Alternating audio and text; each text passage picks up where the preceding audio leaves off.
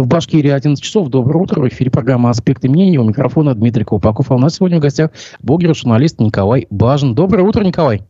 Да, доброе утро. Вопрос, комментарии можете писать в чате трансляции. Призываю ставить лайки и делиться трансляцией. А для желающих помочь аспектам в описании трансляции есть ссылка на сервис Boosty. Сегодня состоится прямая линия Радия Хабирова, и уже поступают, э, как сегодня Руслан Валиев в утреннем эфире сказал, уже поступают благодарности, э, приятные слова, которые госпожа Прочаковская уже агрегирует и собирает. А если бы у тебя была возможность задать какой-то вопрос господину Хабирову, ну или даже три, допустим, что бы ты спросил? Я э, первое спросил бы, что со стройкой происходит у нас. Что у нас, второй вопрос, что у нас происходит со, с транспортом? Техас Хабиров он остался все-таки. Ну, ну, наверное, пока, пока вот эти две острые темы. Ну, между тем, ты сам перекинул э, мостик к нашей следующей теме. В Уфе депутаты Горсовета готовятся отменить свое решение об изменении границ городских лесов. Об этом сообщает издание «Пруфы». А, это же издание ранее сообщало, что этим решением заинтересовались в ФСБ, в Генеральной прокуратуре, потому что в результате э, в городе более 1200 гектар леса могли быть использованы под застройкой. Напомню, это район Кузнецовского затона. Мы с тобой, по-моему, в октябре об этом как раз говорили. Да?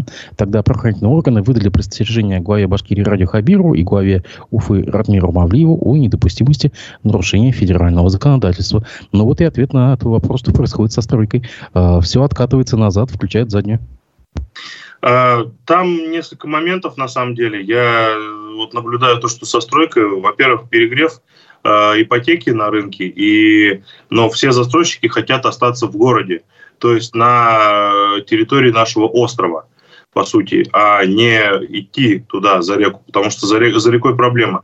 Но даже то, что хотят идти, то, что вот Марат Васимов, например, ту же историю, э, он же ее начинал в 2021 году, я смотрел личное интервью, э, которое готовил, ну, не я готовил, то есть он РБК давал интервью, э, где он говорил о планах, то, что они сделают все документы, чтобы туда выйти. Но еще одна есть проблема на самом-то деле – город вкладывает деньги, на мой взгляд, не совсем рационально куда-то. То есть э, вот э, я просматриваю его интервью, несколько штук я посмотрел вообще э, в разные годы, и он готовится усиленно к 450-летию Уфы, да. Э, если вот так посмотреть на это, тратятся какие-то объекты, воздвигаются, какие-то, ну ладно, если дворец борьбы это еще понятная вещь, но грибной слалом мне непонятен. Например, вот никак. Вот, вот вы, э, я не знаю, вот зрители, вы знаете хоть одного башкирского гребца какого-то, да? Я считаю, что это расточительство э, по деньгам, по крайней мере.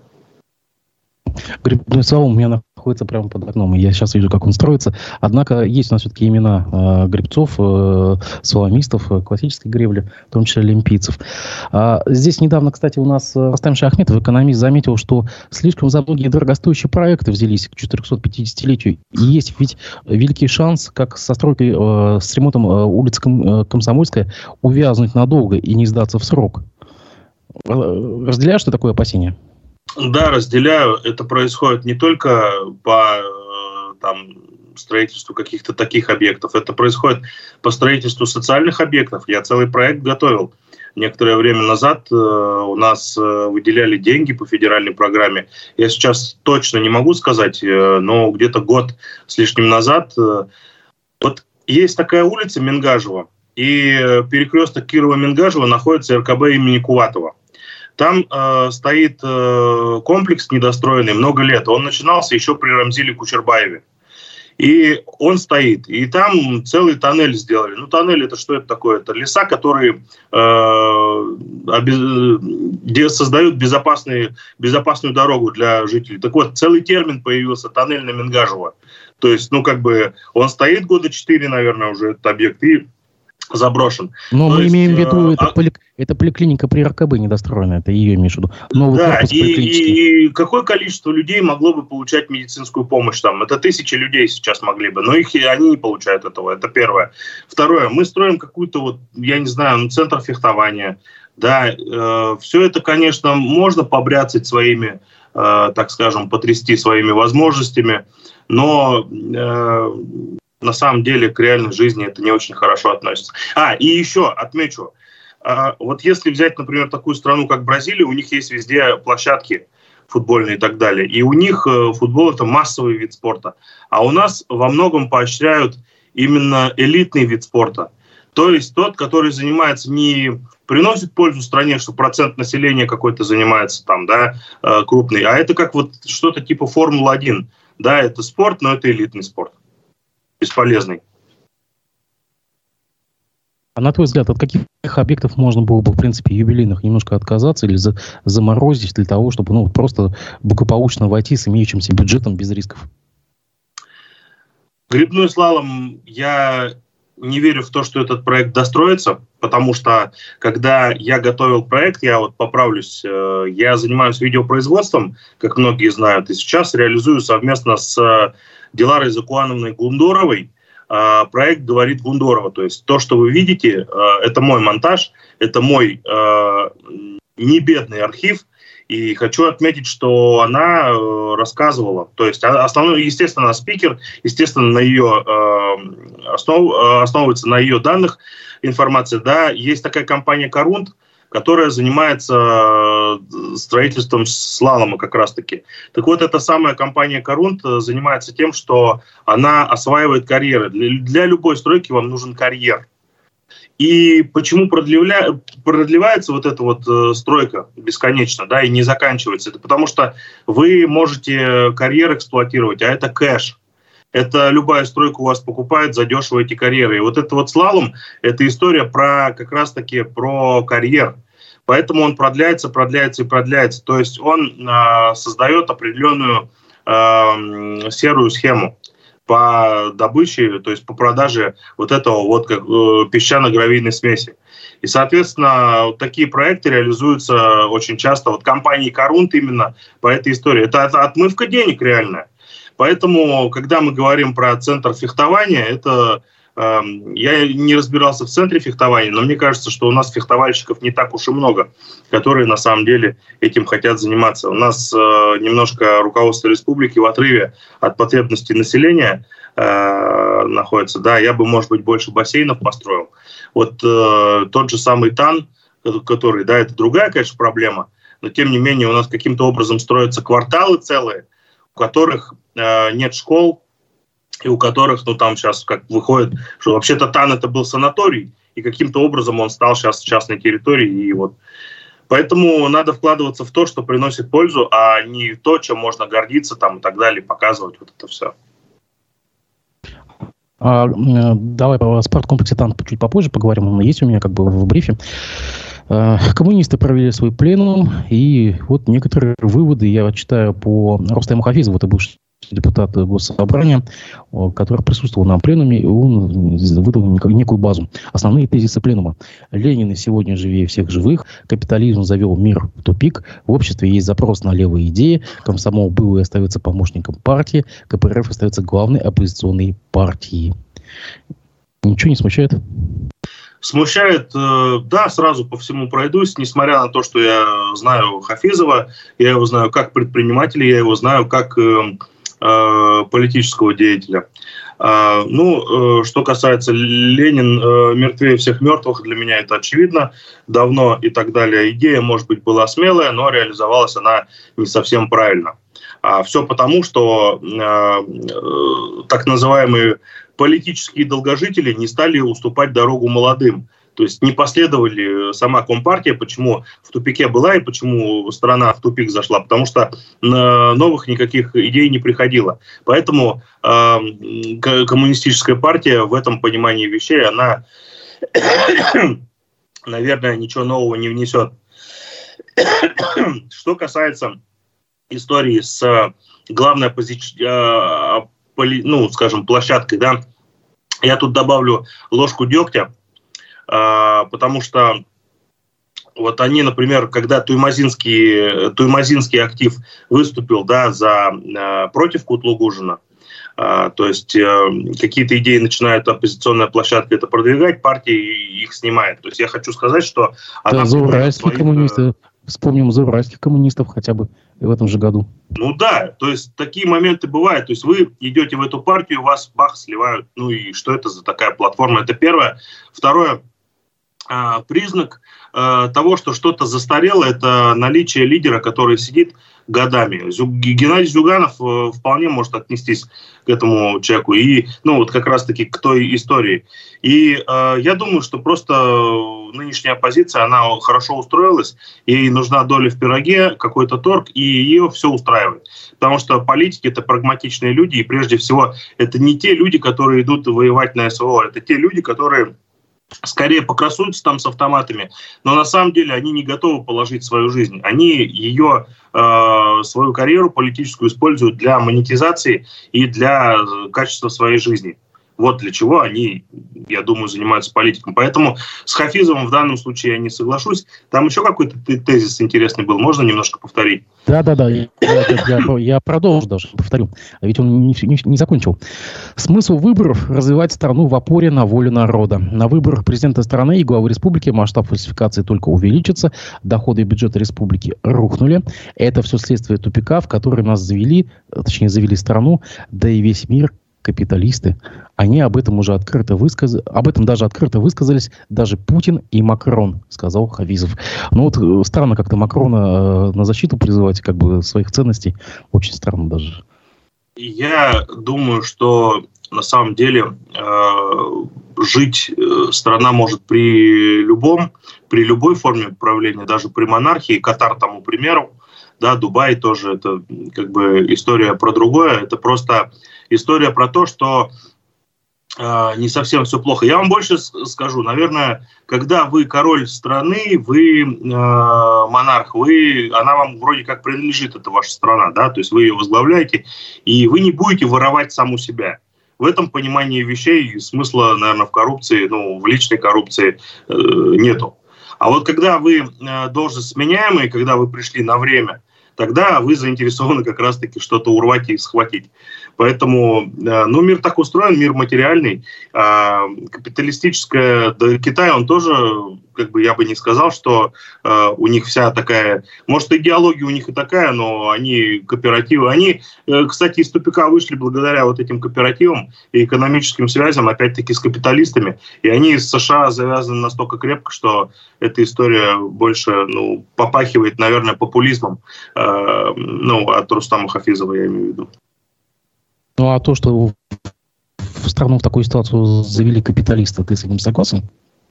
Я э, думаю, что у нас у нашей страны есть две проблемы: отсутствие политической конкуренции и коррупция. Причем самое интересное, даже э, вторая часть именно коррупции, вот эта вот история э, с стройками бесполезными, потому что на них выделяется огромное количество денег, и которые можно присвоить как, как-либо на разных этапах стройки, на разных уровнях власти. Да?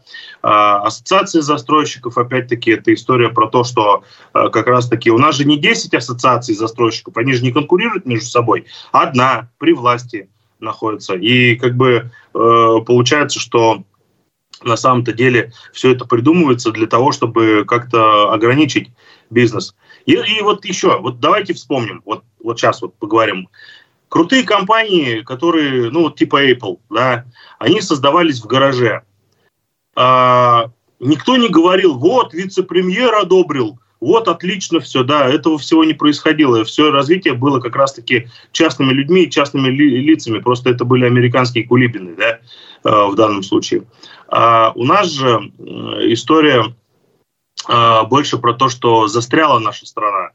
Она как-то вот решения не принимаются, политическая конкуренция отсутствует. То есть э, как-то вот с одной стороны это удобно управлять таким образом страной, когда она идет по одному вектору. Вот, например, есть СВО, да, и оно идет, его надо там завершить, и в этом понимании вещей с этим проще и быстрее разбираться, чем демократии это делают, чем вот этот вот Запад, который там соберется, пока решение примет, какие-то там пакеты э, санкций, у них это не получается, потому что они разрознены. А в, в нашем случае это плюс. Но минус в том, что если страна куда-то не туда идет, то вы никакой силы ее не остановите, она будет лететь э, как поезд. Ну, останемся все-таки на коммунистической поляне. Вчера господин Кутулгужин, юниор Кутулгужин, глава искома э, КПР в Башкирии, был у нас в эфире, у моего коллеги Разифа Абдулина. Э, несколько тезисов. Естественно, попакался то, что э, партия потеряла почти половину состава в нынешнем созыве э, Крутая. И вот цитата. «Наши члены избирательной комиссии и наблюдатели установили нарушения во время предвыборной работы в день голосования, во время подсчета голосов. Надо признать, что сами не дорабатываем. Мы еще не в состоянии закрывать все уики, где нет наших представителей, там явно нас обижают». И также он при этом признал, что а неплохо было бы объединиться с другими оппозиционными партиями для того, чтобы э, объединиться наблюдателями, членами УИКов, там, допустим, да, и выдвинуть э, своего единого кандидата. Но ведь сколько он уже в политике? Ведь это можно было давно ведь сделать. Почему эта мысль только сейчас пришла в голову, когда потеряли половину депутатов? А, ему надо оправдаться ему надо на что-то свалить свою неудачу, я считаю так. Почему? Потому что э, в прошлый раз, в прошлый э, значит, в прошлую, в прошлую избирательную кампанию, они усиливались. Усиливались они по-другому. Ну вот я приведу пример. Дмитрий Чувилин, который сейчас э, сидит. Призм, значит, призм э, террористам-экстремистам добавили. Да, ну, да. Э, он до этого, напомню, вообще-то занимался общественной деятельностью и делал это достаточно успешно, проводил яркие акции и так далее. За ним люди шли, он одержал победу у себя в округе. Так вот, а, если говорить про те выборы, которые были тогда, а, пять лет назад, они пытались убедить Чувилина и Лию Хафизову отдать свои мандаты третьим лицам.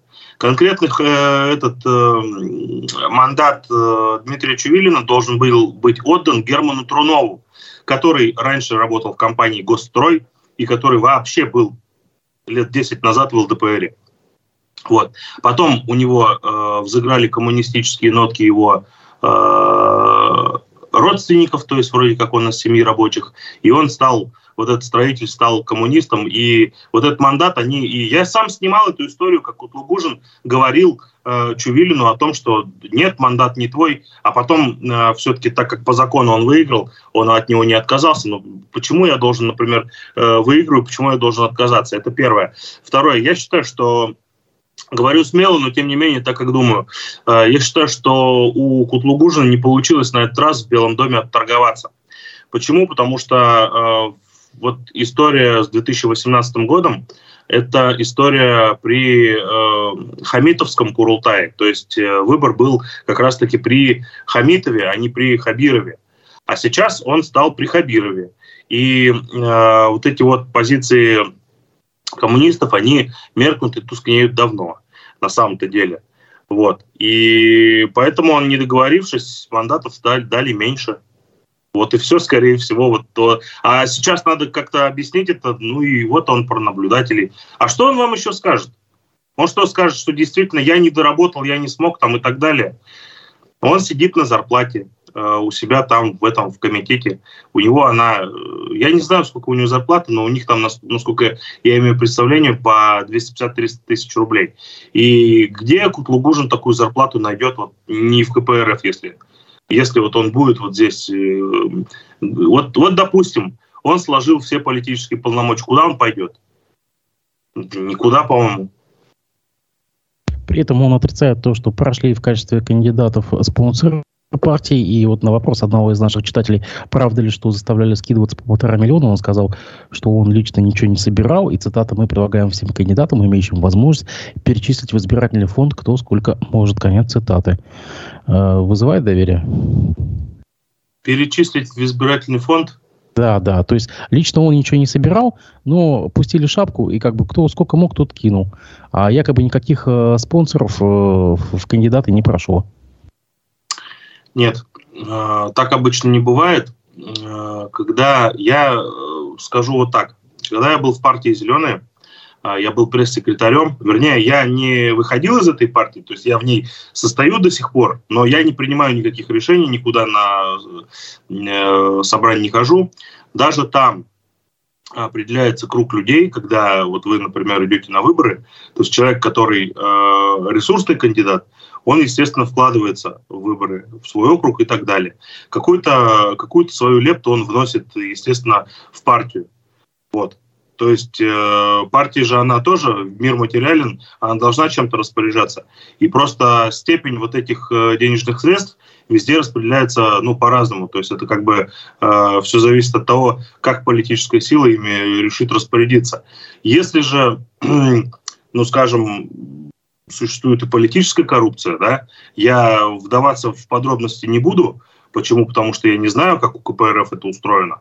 И по этой причине, ну, как бы я бы не сказал. А еще э, у многих людей вызывает неохоту вкладываться вот в такие сомнительные мероприятия, потому что э, если вы, например, дадите э, в, в партию деньги, да, это не гарантирует то, что вы пройдете. То есть вот в чем проблема. Ну и последнее есть Кутулгужина, он все-таки остался на своем. А, это история с Рудольфом Нуриевым. Я напомню, что э, на, на первое заседание Крутая был вынесено проект, только заявление, осуждающий, так скажем, память Рудольфа Нуриева. Якобы он такой плохой, секой, вот он открытый гей был, и э, Верховным судом СССР был осужден за предательство Родины. Напомню, что он просто остался за границей во время, во время гастролей. А, так или иначе, Компартия попыталась, безусловно, успешно осудить память о нем и потерпела неудачу, после чего господин Кутугужин снял с себя полномочия главы в фракции. За собой он оставил пост главы Рискома. А, ну, вот видишь, как бы человек э, отстаивает свои убеждения. И вот даже интересную такую фразу кинул. Цитата. В отношении э, него я против, когда присваивает его имя, и всегда говорил, что он нежелательный образ для подрастающего поколения. Он добился больших высот, но он нигде не говорил, что он сын Башкортостана и Советского Союза. Конец цитаты по Кутугужину. Что думаешь по этому поводу? Я э, скажу так. Э, я про Рудольфа Нуриева э, негатив слышал не только от Кутлугужина, но и еще от одного депутата, я сейчас забыл, как его зовут имя и фамилию, но он два срока назад был, то есть он 10 лет назад перестал быть депутатом. И, ну, он отпускал всякие фразы гомофобные, да, в отношении э, балетмейстера нашего. Я к Нуриеву отношусь э, позитивно, потому что он э, реально великий человек, который э, двинул искусство во всем мире. И э, считаю, что если принято решение о том, что его улицами называют, значит, республика отождествляет себя, и она может говорить, вот это сын Башкортостана, да, то есть так далее. Другой момент – его личная жизнь, э, как, как она устроена. Я э, считаю, что ну, гомосексуализм это не является болезнью, им нельзя заразиться, то есть это вещь, которая у человека существует. Такие люди рождались э, во времена Римской империи. И просто э, кровать и, и дом – это то, что неприкосновенно. Личная жизнь, я считаю, она неприкосновенна. И э, как бы кто бы ни относился, Рудольф Нуриев в первую очередь балетмейстер. Он не э, там повод э, насмешек и так далее. А, и поэтому я считаю, что это было неуместно. У нас на самом деле во всем мире очень много людей, которые, ну вот, например, тот же Борис Моисеев, да, он же тоже известный был артист и э, известный танцор и так далее. Ну и что теперь, эстраду что ли зайти? Да, у нас сейчас э, какая-то идет э, в государстве ну, я не знаю, охота на ведьм, что ли. То есть каким-то образом они ЛГБТ хотят запретить, экстремистами признать. Я не знаю, как ЛГБТ, но э, я говорю ну, про организацию, да. И другое про внутреннее состояние человека, как он себя воспринимает. Как вы это запретите? Мне кажется, э, это, это непонятно. Вы удивитесь, да, но в Иране, э, по-моему, не запрещена смена пола. То есть в 80 каком-то году один из э, духовных лидеров разрешил, он вып... религиозную фетву выпустил, которая как бы разрешает э, смену пола. То к нему пришел один человек, сказал, что он чувствует себя женщиной. То есть это тоже одна из форм как бы э, э, ощущения себя в мире, да. Вот. Но тем не менее, как бы я тоже считаю, что, может быть, показательно это не нужно делать, и да и опасно в нашей стране, потому что и общество достаточно, ну, скажем, такое э, гомофобное. Но, тем не менее, Рудольф Нуриев у меня негатива не вызывает. А вот Кутлугужин э, откровенно бесит такими высказываниями. Это, это вот из серии того, что ты не знаешь, что сделать, что вот у тебя ничего не идет в политике, ты никак не это, ты не двинул э, альтернативную энергетику, например, закон никакой бы не принял, ты никак не улучшил состо... социальное качество жизни людей, тебе надо присутствовать в повестке, ты просто должен отрабатывать повестку. И вот ты придумываешь, как бы докопаться до Нуриевых. К местной локальной повестке вот э, Давно не звучала почему-то у нас тема Шата Руставели и госпожа Яковлева. Я напомню, этот конфликт с э, ПСК-6.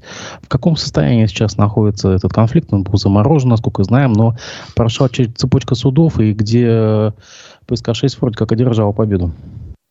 Я являюсь наблюдателем этого конфликта со стороны, вернее, как наблюдателем. Я участвовал э, в съемках его, да, все три года, которые он длится. 20 год весь, э, ну вот и по 23. Я буквально позавчера ездил снимать обращение к Хабирову граждан. Я сделал, смонтировал, отдал этим жителям. Там печаль печальная, можно так сказать.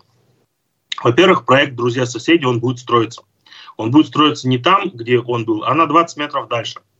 Во-вторых, э, значит, э, история с развитием территорий. Если э, в прошлый раз э, жители э, оперировали тем, что их на общественных слушаниях не услышали, то в этот раз их не проводили. Они проводили их, потому что отменили в связи с ковидными ограничениями. То есть опереться на этот аргумент они не могут. У них есть некая экспертиза, по которой, в которой указано, что э, стройка в радиусе 100 метров э, запрещена. И они, ссылаясь на эту экспертизу, пытаются э, остановить стройку. Э, печально, но я считаю, что люди, они на данный момент введены в заблуждение. Почему? Потому что э, то, что застройщик э, расселил людей, начнем с этого, дома соседние расселил, да, получил эту землю по договору развития территории, и почему это он не должен строить там, да, то есть вот, вот так на это посмотрим. А, город не будет ему компенсировать. Я считаю, что это миф и заблуждение, что город ему что-то компенсирует. Потому что а, Андрей Носков, э, по-моему, насколько я знаю, просил 750 миллионов, да, то есть оценивал вот эту историю в 750 миллионов. Это первое. Второе. Ради Хабиров, который приходил и останавливал стройку, хотя он не имел полномочий на это, да, он не юридическое лицо, чтобы взять, он не эксперт, чтобы ее закрыть, да, э, документы же как-то выдавались, э, во-первых. Сейчас этого не делает. Почему? он этого не делает. Потому что я думаю, что у него нет э, личной заинтересованности в том, чтобы э, ввязываться в конфликт и э, на этом э, скажем, терять э, рейтинговые очки свои. Почему? Потому что в прошлый раз это именно это произошло. И если мы э, вспомним, то э, некоторые общественники, э, я считаю, некоторые общественники, в том числе и Алла, скорее всего, была использована в том понимании вещей, что э, для того, чтобы загнать э, строителей в ассоциацию застройщиков, то есть в монополию, то есть им э, блокировали некоторые э, разрешения на стройки, общественные деятели поднимали там шум, и, соответственно, после этого произошла история, когда э, сколько э, зашли там пять крупных застройщиков, как минимум шесть, зашли туда, в эту ассоциацию. И смысл вот такой был. А Шатару Ставелли, они сейчас, то есть это что-то типа некого социального шантажа, что если вы построите, у нас дом обрушится. А на самом деле люди, которые э, там живут, они не понимают одной вещи. Во-первых, точка невозврата, на мой взгляд, она уже пройдена. И стройка там будет. И самое лучшее, что они могут сделать, это потребовать не то, чтобы запретили рядом стройку, а потребовать, чтобы им провели ремонт чтобы этот дом э, не обвалился, ничего с ним не произошло. Между тем, как бы ходят уже разговоры о том, что некоторые из них хотят расселиться, переехать, уехать. А что касается позиции главы региона, к которому они обращаются, да не придет он туда, ему не, не выгодно э, терять свой рейтинг, ему выгодно отгородиться и забыть про эту историю. Вот Яковлева носила весной туда кишки свиные, э, рога вот осенью носила, да, то есть это все не помогает, эти акции, они не работают. То есть, получается, жители этого квартала проиграли битву, и 30-этажное здание все-таки будет построено? Получается так? Я думаю, что э, многие люди не понимают, что они проиграли битву, это раз. И второе, они введены в заблуждение, то есть тем, что они думают, что есть шанс, что она не построена будет. Стройка. Я сейчас вот проанализировал Алла Яковлева, на самом деле, вот мы смотрели, она ведь не на одну стройку э, ходила. И все стройки, по которым она ходила, они все построены. То есть все эти объекты возведены, что Носкова, что не Носкова, что других компаний. А, э, скажем так, при наличии СВО у нас сузились возможности по проведению митингов, по проведению различных публичных акций. Ей это, конечно, удивительным образом удается, и даже в Белый дом заходить. Но, тем не менее, а, я, лично мое впечатление такое, что точка невозврата пройдена, и самое лучшее это им а, отремонтировать свой дом. А, вот тут они могли бы развернуться. Но там часть населения не ходит, то есть там, ну, вот вышло вот их там 15 человек, а дом-то 180 квартир, 108, 108 квартир, по-моему. И, э, то есть их гораздо больше на самом-то деле. Они покупали экспертизу, они тратились на нее, скидывались. У них какие-то суды идут с ПСК-6. И э, суды, как я понимаю, они не выигрывают. По крайней мере, похвастаться нечем. Если бы было чем, они бы об этом заявили. Я за этой историей слежу плотно и три года. Что только они не делали. Они даже э, акцию проводили, вот э, «Танцующие журавли», когда открывали фонтан, там министр ЖКХ Российской Федерации приезжал, э, там Ради Хабиров был, покойный Ульфат Мустафин, и они акцию, то есть они э, прыгали, бегали, запрещали. На тот период времени после этого стройку Хабиров остановил. Но я думаю, что это был некий пиар-жест, что ли, то есть политический жест. А потом Баширов, курировавший стройку, ушел, и, соответственно, новая метла метет по-новому. Я думаю, поэтому так и произошло. Еще одна тема, которая конфликтная тема на карте города, это снос гостиницы и одноименного бассейна ТАН. А что есть по этому поводу сказать? В какой ситуации сейчас находится? Кто стал новым собственником, самое главное, этого комплекса? А, я не знаю сейчас, кто стал новым собственником, то есть о том, что его продали, у меня информа- информации об этом нет. Я а, где-то ну, несколько дней назад я еще общался с людьми. Мне известно, что то, вообще проблема эта состоит из двух частей. Первая – это территория гостиницы ТАН и, соответственно, бассейна. И вторая часть – это участок УФСИН, который выставлен на продаже и сейчас приостановлены торги по нему. То есть люди вот как бы такого... А что за участок, извините, перебью, а что за участок? Там есть участок, который недалеко находится от скалодрома. Это микрорайон Парковый, который насчитывает 5000 человек, у которого нет ни одной школы. А, рядом школа есть другая, то есть относящаяся к другому микрорайону, это на Шафеева она находится. То есть, вот, это 40 школа. Но момент в том, что туда идти 20 минут, э, рядом с лесом, да, то есть если у вас ребенок, например, второклассник, бы я так не отпустил. Это надо его водить. Вот. И вот эти две э, вещи. Там глава района Сергей Плотников, он утверждает, что земля вроде как под школу там есть, но он показать ее не может. Э, люди говорят, это единственный участок. Министерство образования говорит, что под нормальную школу в 1200 человек нужен участок где-то в 2,2 гектара. Э, участок ГУФСИН 1,8. так вот, жители сейчас мучаются и хотят, они возят в другие районы детей, у них нет поликлиники, у них нет соцобъектов, и э, сейчас эту проблему надо решать. Э, многие купили в Тихой роще э, значит, жилье, потому что там находится бассейн.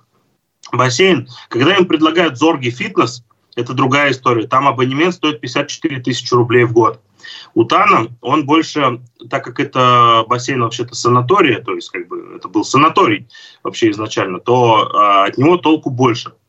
И а, жители видят как проблему. Давайте, значит, э, возьмем, оставим бассейн, пусть город его выкупит, собственность.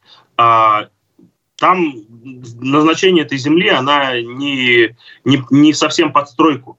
И строить там это преступление. То есть э, для того, чтобы построить на месте Тана еще высотку, это надо много взяток дать, и поэтому тот, э, кто выкупит этот участок, купит себе, грубо говоря, геморрой. Вот. А сейчас люди хотят этого не допустить.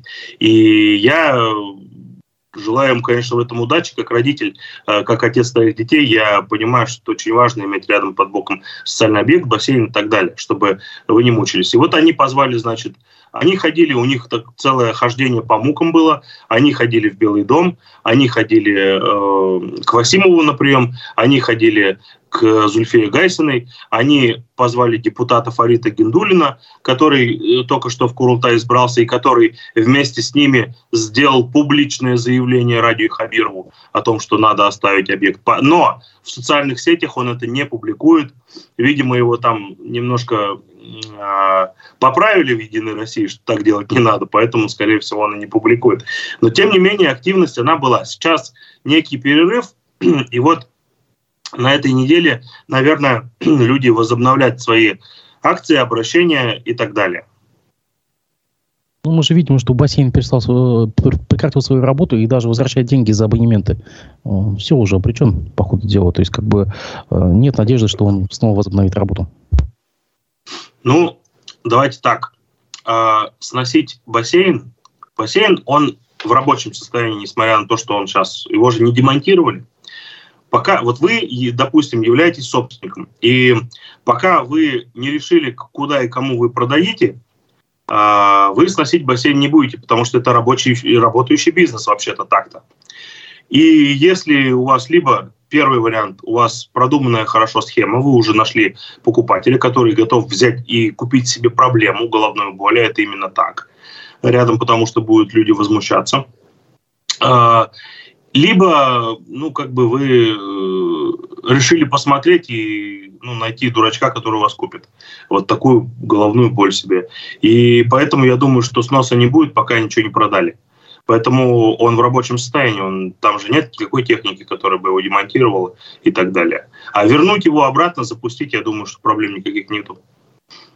Ну, я напомню, что просто э, владельцем-то был или остается управляющая компания «Аркада», у которой, в принципе, бассейн – это не профильный актив, это э, деловая недвижимость у них, это торговые ряды, там гостиный двор, э, Универмаг Уфа, президент отель, там еще какие-то да, объекты такие, такого рода. Им этот бассейн, как, не знаю, пятая нога были. Я думаю, что... Ну, поживем увидим. Я не могу сказать наверняка, наверняка точно, но я считаю, что э, может, может быть они возьмут и городу продадут.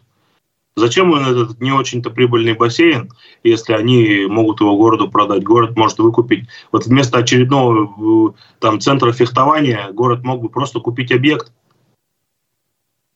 да, логично, логично, на самом деле. Готовый объект, логично. Uh-huh. Пойдем дальше по повестке. Пока мы не виделись, э, город всколыхнула опять тема которая, ну, наверное, тема, которую мы, наверное, не видели со времен Юлавова. Это масштабный лесоповал в центре Уфы, э, снос так называемых перестойных деревьев, аварийных деревьев. Но, однако, когда активисты проверяют крону спиленного дерева, никаких там болезней не обнаруживают. Э, но ведь много раз говорили, что у нас мэрия стала как бы ориентированная на горожан, и там пиарщики призваны грамотные, там как бы работают с людьми и с общественным мнением. Однако где-то не доглядели, и вот этот э, снос деревьев превратился вот в такую вот волну общественного негодования. Правда, после этого муниципальные пиарщики скорректировали работу и даже предупредили, что будут проведены в ноябре работы по кронированию деревьев в центре, на центральных улицах. Что не так с этой темой? Почему опять зафонило? Ну, а, Ратмир Мавлиев вообще обещал провести реестр деревьев. Я вам сейчас а, приведу пример. Я раньше жил по адресу Цурюпа 82. А, в этом же доме живет известная блогер Евгения Куцуева. И она выступала против того, что там спилили тополь рядом. А, огрызок такой буквы В остался, ну, ответвление. Никакие, никакой символики ни, ни к чему не это, просто буква В, огрызок такой. И решили, а, во-первых, у него какая функция? Когда вы рядом с дорогой живете, банально пыль летит на это дерево, а не вам в квартиру. И он вторую функцию несет, э, это дерево, оно в том, что э, подавляет шум от дороги. Его спилили, э, оставили огрызки, и был скандал полтора года назад, когда позвали, значит, Куцуева обратилась к Мавлееву, напрямую позвала его в гости чай попить, он вместо себя отправил Сергея Кожевникова. Кожевников пообещал, извинился, принес публичные извинения перед гражданами, то есть жильцами. А, пообещал поменять дерево, дерево не этот не поменяли, ничего. И тут у этого дерева появилось прозвище «дерево кармы».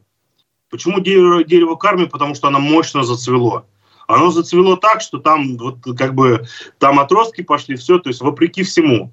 Э, и это я говорю к тому, что бывают истории разные. Бывает с счастливым концом, бывает не очень. Когда мы видим, что пилят деревья, вот э, я снимал на улице 8 марта в Уфе, как спилили э, три года назад, и ничего не высадили вместо них, хотя вроде как обещали, что высадят и так далее. Это происходит. Просто я думаю, что заниматься деревом, видимо, невыгодно никому, да, высадка этих зеленых насаждений. Я хочу сказать, что очень часто высадка зеленых насаждений является пиар-ходом. Вот надо что-то полезное сделать, вот пойдем копнем. Вот я приведу мэр э, возле э, артерии, э, торгового комплекса вышел, да, в мае, по-моему, вот этого года он ходил, высаживал аллейку такую, да. Я вижу а, а, акции партии «Зеленые», они сажают, так далее, ходят очень часто. Это довольно-таки типичное зрелище, поэтому как пиар это, да, может быть, это работает, но мне казалось бы, это, конечно, скучно. Вот. Что касается истории Елалова, а, тогда акции проходили разные, и активность была больше. Почему? Потому что не было СВО и прочих моментов вот этих, которые влияют на наше общество. Вот. Что касается самих деревьев, их э, пилить, я считаю, не надо. То есть их надо оставить, они несут определенную функцию. Э, если вспомнить цивилизацию майя, то почему она умерла? Потому что они вырубили деревья там у себя в городах полностью, и им стало жарко. Интересная версия. Ну, углубились, конечно, глубоко да. времена. Хорошо. А, на прошлой неделе произошла трагедия в Бюрецком районе. Там а, на мосту в деревне Озногулово э, автомобиль упал в воду, в реку Белую, погибла женщина и двое детей. Мост был э, пешеходный, на самом деле другого моста, потому что там нет, и глава Белорецкого района Андрей Иванюта уже поспешил, ну, скажем так, деликатно, мягко говоря, что ли, возложить ответственность э, за произошедшее на саму автоледи, мол, а, она и прав была лишена, и поехала она э, там, где не надо было ездить. Это вызвало, конечно, тоже шквал на негодование на местном уровне, как бы и э, Следственный комитет, я, я вижу, что уже возбудил уголовное дело, да. А, так или иначе, вопрос там был чуть, чуть больше 100 миллионов рублей в строительстве нового автомобильного моста. А, вот я сейчас зачитаю заявление Следственного комитета по факту возбужденного уголовного дела по признакам халатности, 293 статья Уголовного кодекса. Ранее в населенном пункте был автомобильный мост, однако несколько лет назад его смыло паводком. По данным СМИ, жители Озногулова за неимением альтернативы все это время продолжали использовать а, пешеходный мост в качестве автомобильного. И я помониторил местные паблики белорецкие, люди действительно негодуют. Вот, мол, у вас в Уфе там на всякие фестивали, сабантуи, форумы тратятся такие деньги гигантские, а здесь э, мост не могут построить. Ну, как бы давай опустим эти упреки, на самом деле это не к нам, не к обычным людям. А, как здесь э, э, повести себе районной администрации, чтобы выйти из этой истории сухими, чтобы наладить все-таки работу и все-таки построить мост? Ведь вот действительно трагедия. Три человека, в том числе две детские жизни. А, позиция Иванюты Рафик не виноват. Вот это звучит, вот условно говоря, так. Что касается, э, как исправить. Ему надо собрать всех своих замов, замов провести совещание, э, решить вопрос по мосту, э, Башкир Автодор призвать, если это надо, э, главного застройщика дорог, э, мостов и прочих, э, подрядные какие-то организации взять, э, взять и использовать эту историю как то, что у нас вообще-то нет. Э, давайте так, разделим эту историю на две составные части. Первое – это не то, что администрация только виновата.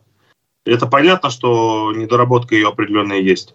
Но э, что заставило маму с двумя детьми ехать по этому мосту, по пешеходному, на машине, да? Наверное, отсутствие дороги – это первое. И второе, детей э, вообще транспортировать лучше на машине. Это безопасно. Ну, не в этом случае, конечно. Но э, вообще это так. Они сидят, все, спокойно, ты передвигаешься, они тоже. Вот. И она, эта женщина, по всей видимости, э, увидела свой личный комфорт и безопасность именно так, таким. Понятно, что она не предполагала, что так может случиться. Но вот как-то так вышло. Э, поэтому я считаю, что тут не только администрация, конечно, виновата, она сама тоже понесла ответственность, увы, летальную за то, что произошло. Но, э, тем не менее, надо строить э, дороги, э, надо не ездить без прав э, водительских, и надо что-то делать. Надо поднимать эту проблему. Я, конечно, на машине бы вряд ли бы поехал по мосту, по пешеходному, потому что такие случаи ну, бывают. Ни один мост в Башкирии это как бы проваливался. То есть такие случаи были. А не обиден ли этот упрек жителей, э, скажем так, периферийных районов э, в адрес Уфы в том, что вы там, ну, это очень грубо говоря, вы там жируете, а у нас здесь даже денег на самое необходимое нет? Нет, не обиден. Я думаю, что это отражение нашей действительности. На Уфу тратят очень много денег. На Уфу, э, опять-таки, такие стройки какие-то делают, развязки и прочее. Я, ну, может быть, они нужны, но в районах есть населенные пункты, где это важнее. Однако, смотрите, есть э, населенные пункты, в которых э, мало людей живет. И, может быть, имеет смысл уже как-то решить этот вопрос по-другому, людей там переселить, чем строить там мост. Но если переселить их будет дешевле, чем построить мост, почему бы так не сделать? Вот такое что же бывает. Между тем, э, изданию Сапкор 02 э, господин Толкачев, Константин Толкачев э, дал интервью я зачитаю небольшой фрагмент. Наибольшее значение среди них, э, среди, э, ну, имеется в виду, э, инициатив граждан сейчас будут иметь законы, касающиеся экономики, убежден спикер Крута. Депутаты намерены делать все возможное для привлечения в республику инвестиций. Сделано уже многое. Башкирия среди лучших регионов по работе с инвесторами. Проблемы в республике есть, однако в целом жители Башкирии не жалуются депутатам. Социального напряжения в парламенте не фиксируют. Граждане республики довольны тем, как они живут. Конец цитаты по Толкачеву. Совсем ли ты согласен? Ну, если жители не говорят о своих проблемах, никак не проявляются, то значит они живут хорошо. Логика власти понятна. А, мне тоже действительно, ну вот, э, приведу пример с того же Шатару Ставели. Если выходит, например, там 15 человек со всего дома, значит, остальных устраивает то, что там всем остальным. Вот это примерно срез нашего общества. Если они не говорят об этом, то значит нет. Что касается в действительности э, населения нашей республики, я не думаю, что живет очень хорошо. Это весьма можно, скажем так, увидеть по зарплатам, по многим моментам. Вот. И в нашей стране, э, ну, вот отмечу, кстати, Возможно, все-таки нет. Вот у меня такая мысль, может быть, я вот не вижу пенсионеров, э, лазящих за просрочкой в пятерочке, да, я не вижу. Значит, может быть, действительно не так все плохо. Ведь прав Толкачев, значит, э, нет социального напряжения. Да, тут я спорить не буду. Ладно. Да, пусть так будет по Толкачеву. Хорошо. Оставим тогда это так. А, арестованный по делу мошенничества бизнес-коуч Аяши Баудинов назвал нездоровым сигналом предпринимателям свое заключение под стражу. Такое сообщение он передал через адвокатов. А, цитата. Ситуация, когда из-за нескольких недовольных людей могут прийти с обысками, отправлять в СИЗО, а всю технику вывести, заблокировав работу компании, это нездоровый сигнал всем предпринимателям, сказал господин Шабаудинов. Коуч назвал свой арест недоразумением и объяснил это тем, что основанный им бизнес-школа Лайк-центр более 50 тысяч клиентов а также есть и необходимые лицензии аккредитации. А, я напомню, что это все одно, как бы, то самое дело против инфо-цыган. У нас была там Блиновская, сейчас вот Шабаудинов, который более известный, да. Все с покончено в России, с альтернативным, скажем так, образованием. Во-первых, я не считаю это образование. Вот расскажу личную историю. В 2021 году моя жена понесла в лайк-центр, э, я не помню сумму, по-моему, 100 тысяч рублей, что ли, для того, чтобы получить как раз-таки, э, так скажем, образование.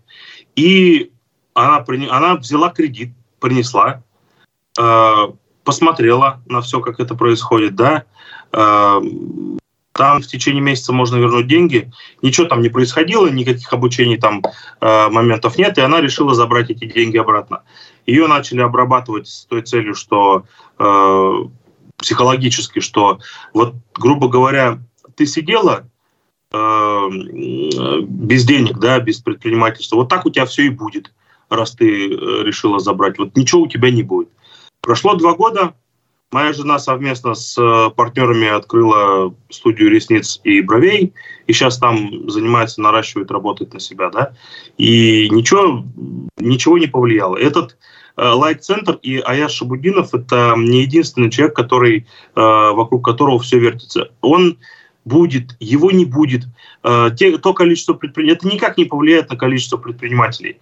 Просто в нашей стране сложился некий тренд – при котором люди понимают, что на обычной работе нормальных денег не заработаешь. Можно работать, но не, как бы не зарабатывать при этом. И, соответственно, все хотят жить хорошо. Тем более, что а, акцент сместился на материальные ценности, потому что счастье измеряется, ну, как бы, как скажем, в достатке да, то есть э, в том, как это ну, в качестве вашей жизни. И, соответственно, люди туда потянулись, а никакой волшебной таблетки нету. Я верю в то, что когда вы вкладываете в что-то нужное. Например, вы производите одежду, вы производите продукты питания, вы, вы производите что-то, вы производите. Я произвожу, э, я занимаюсь видеомонтажом, съемками и занимаюсь видеопроизводством. Это тоже производство, просто интеллектуальное, да. Э, вот ты, Дмитрий, да, сидишь, разговариваешь тоже, э, несешь информацию, это тоже производство. Просто оно э, имеет свою специфику. Что касается Аяза Шабудинова, я не считаю, что он что-то несет. И те люди, которые к нему приходили, они бы могли развиваться и без него. Что касается него, я бы даже сказал, что это эпоха э, инфо-цыган, которая завершается она завершается, и даже слава богу, что она уходит в канет в лету, потому что э, многие люди брали кредиты для того, чтобы приходить к нему. Кредиты по несколько миллионов рублей. И вот эти заявления, удивительно, что ему предъявили только на 4 миллиона рублей претензий, да, а не на там... Нет, там сейчас растет сумма, там люди идут. Ну, это имеет смысл.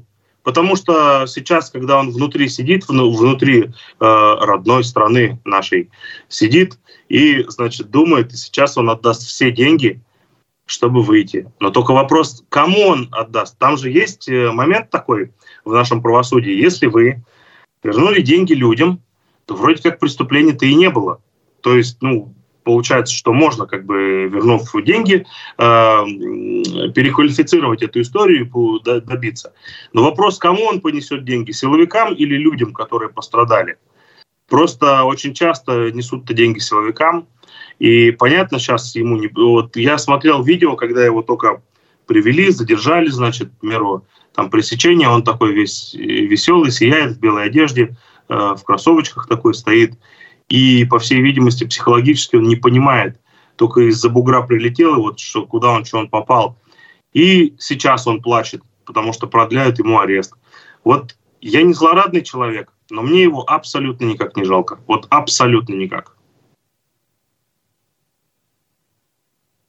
Злорадный, ну так не показалось. Ладно, хорошо, пойдем дальше. У нас меньше меньше времени. Премьер-министр Башкирии Андрей Назаров во время пленарного заседания Международной недели бизнеса в Уфе на прошлой неделе призвал жителей США переезжать в республику. По словам чиновника, для них здесь будут открыты перспективы. А, он попросил американского журналиста и радиоведущего Теми Керби, который выступал модератором заседания, подсказать правильное направление своим землякам. Оцени, пожалуйста, этот заход э, как маркетинговый ход такой, скажем. Э, мы знаем как минимум одного американца, которого точно здесь все получилось, и открылись перспективы. Это Джефф Монсон. Он и депутат, и свою э, сеть спортшкол развивает. Вот, пожалуйста, пример прекрасный. В каждой э, стране существуют граждане, у которых получилось э, э, сложить свою карьеру либо жизнь э, в той противоположной стороне. Э, Тим Кирби вообще был в 2000 2016 году на мероприятии, на котором я был тоже. И он был на мероприятии ОНФ «Правда и справедливость». Это государственная, про, скажем так, провластная структура, э, Общероссийский народный фронт. И Кирби является российским пропагандистом. Это первое. Это первое. Он американского происхождения. Джефф Монсон является американцем, который э, россиянином уже американского происхождения, у которого все получилось. А паспорт российский получал, по-моему, Рой Джонс, боксер известный, американский, у которого все сложилось. Если мы посмотрим на медиа-среду, есть, например, э, такой американский военный аналитик, зовут его Скотт Риттер. Он постоянно рассказывает о том, как Россия побеждает Украину. И надо отметить, что у него стратегия такая выбрана, вот говорить это и только так. И когда у нас СМИ ссылаются, говоря, что вот в Америке там э, уже обсуждают, они ссылаются на Скотта Риттера, э, давая не совсем верную оценку. Скотт Риттер и его люди, наверное, составляют огромный, ну, скажем, его аудитория э, составляет какой-то маленький процент вообще той аудитории, которая им верит. Поэтому как бы тут э, громкие заявления ни зачем ничего не стоит. Что касается э, Тима Кирби и Андрея Назарова, ну да, он сказал, ну Тим Кирби, кто он? Он в России живет сколько лет уже? Он это как бы россиянин, я бы сказал уже. Просто он э, произошел оттуда, да. Но то есть посылать пас некому получается? Да, посылать пас это некому, это первое. Второе, ну, как бы Тим Кирби же не представляет США ни в какой форме. Вот никак абсолютно. Он просто журналист, работающий, имеющий контракт здесь, работающий здесь. Это так было, он об этом говорил. Э, я слушал э, Тима Кирби в 2016 году, он рассказывал про Россию, про ее уникальность. Там же был интересный очень политический персонаж, зовут его Вилли Виммер. Он живет в Германии, и он является другом Владимира Путина. И вот когда я задавал Владимиру Путину вопрос про национальную идею и о том, что иностранцы ее как-то не понимают и так далее, э, и я сослался на Вилли Вимера, который сидел в зале в этот момент. Это был прямой эфир на всю страну. И вот э, тогда Путин э, заговорил по-немецки на всю аудиторию, и все свели на то, как вот круто говорит Путин по-немецки. А он говорил с Вилли Вимером. То есть это, опять-таки, Вилли Вимер — это пророссийский немец, который, ну, так же, как, например, э, Герхард Шредер. То есть это тоже друг Путина. И такие иностранцы, э, они существуют, э, которые являются друзьями наших э, политиков, которые являются э, любителями России. Поэтому, когда вы слушаете обращение к этим людям, э, не воспринимайте это как общение со, с соседними странами, которые представляют эти люди. Закольцуем тогда наш сегодняшний выпуск темой Кучербаева-Беляева. Насколько мы знаем, дело их было пересмотрено в Верховном суде, и приговоры смягчены в разы. А, ну, скажем, не вышли они на свободу прямо сейчас, но им как бы срезали сроки. Я так думаю, что у них в перспективе УДО. Я так понимаю, как бы не специалист. А, но вместе с тем у нас появились новые дела. Это дело Башкиров Тодора, помянутого тобой, Ильдара Юланова, и а, дело так называемой структуры Господи, как же он называется? этот НОЦ, Э, НОЦ, да, Казаханова, да, где на, на какую-то странную работу выделили 9 миллионов рублей, она называлась что-то «Научный ландшафт республики», что-то такое наподобие, да, угу. и после этого буквально через неделю обыски э, в Госкомитете по делам молодежи. Что случилось с этой сферой? Ну, давай начнем тогда с Кучербаева-Беляева. Я вот про НОЦ сказать ничего не могу, я не изучал эту тему, поэтому опущу ее. А что касается э, Рамзиля Кучербаева и Беляева, наверное, было за что э, дать им сроки, но тем не менее, вот честно говоря, мои личные впечатления, я э, Бориса Беляева видел, разговаривал с ним, я не говорю, что мы там с ним знакомы, но, по крайней мере, мне представляется он человеком в большей степени, я думаю, что все-таки, несмотря на какие-то моменты, он является порядочным. Просто, скорее всего, э, коррупция – это не вещь одного человека – это целая цепочка э, людей, которая э, встроена в систему. И по этой причине, э, как бы, скорее всего, он один из этой цепочки. Это первое. Что касается Кучербаева, по-моему, я вот разговаривал с Диларой Гундоровой по теме вообще. Это не у него только одни там очистные сооружения в Кумертау там пострадали, да, то есть это несколько таких сооружений, э, на которые выделили деньги, которых не существует. Поэтому эта история вот такая. Что касается с Башкир-Автодором, это предприятие, которое э, в действительности э, получает, получает огромные деньги, э, и при этом дороги строят не очень-то хорошо, как мы видим, кладут э, зимой в снег асфальт, да, который смывает потом. Соответственно, эта отрасль, она по сути коррупционна. А что касается Юланова, я думаю, что он просто в данном случае, ну, как бы терпила, то есть вот этой всей истории. То есть, потому что не бенефициар, то есть он просто случайно ну, да, ну там вот у него нашли э, 4,5 миллиона рублей, да, вот наличными в момент его задержания, да. То есть надо понять, что откуда эти деньги тоже, это справедливо. Ну, они, если ты госчиновник, и у тебя каким-то образом оказалась такая крупная сумма, каким-то образом они у тебя появились там, а у тебя в момент задержания находился человек, э, еще один. И то ли он с платежной системы с какой-то. И, э, я это к чему говорю? Человек э, очень часто на должность, на расстрельную должность попадает э, потому, что он может на себя взять какой-то грех, э, как грех, то есть грех остальных.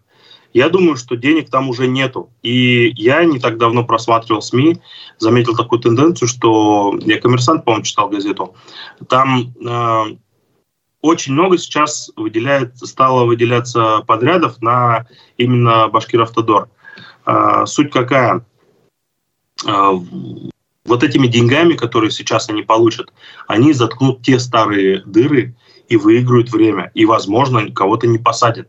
Но они занимаются отсрочкой своей посадки. Вот в чем дело. Ну что ж, благодарю тебя, Николай. Я благодарю, что ты нашел время выйти в эфир. Еще раз просто добавлю, что все, что нами с Николаем было сказано, это наше личное субъективное мнение. Все иностранные агенты подчеркнуты и упомянуты. Ну что же, все формальности выполнены. Напомню, что в гостях был журналист Буйер Николай Бажин. Я надеюсь, что до конца года мы еще с тобой увидимся и подведем итоги. Всего доброго. До свидания. Не трогайте Нуриева.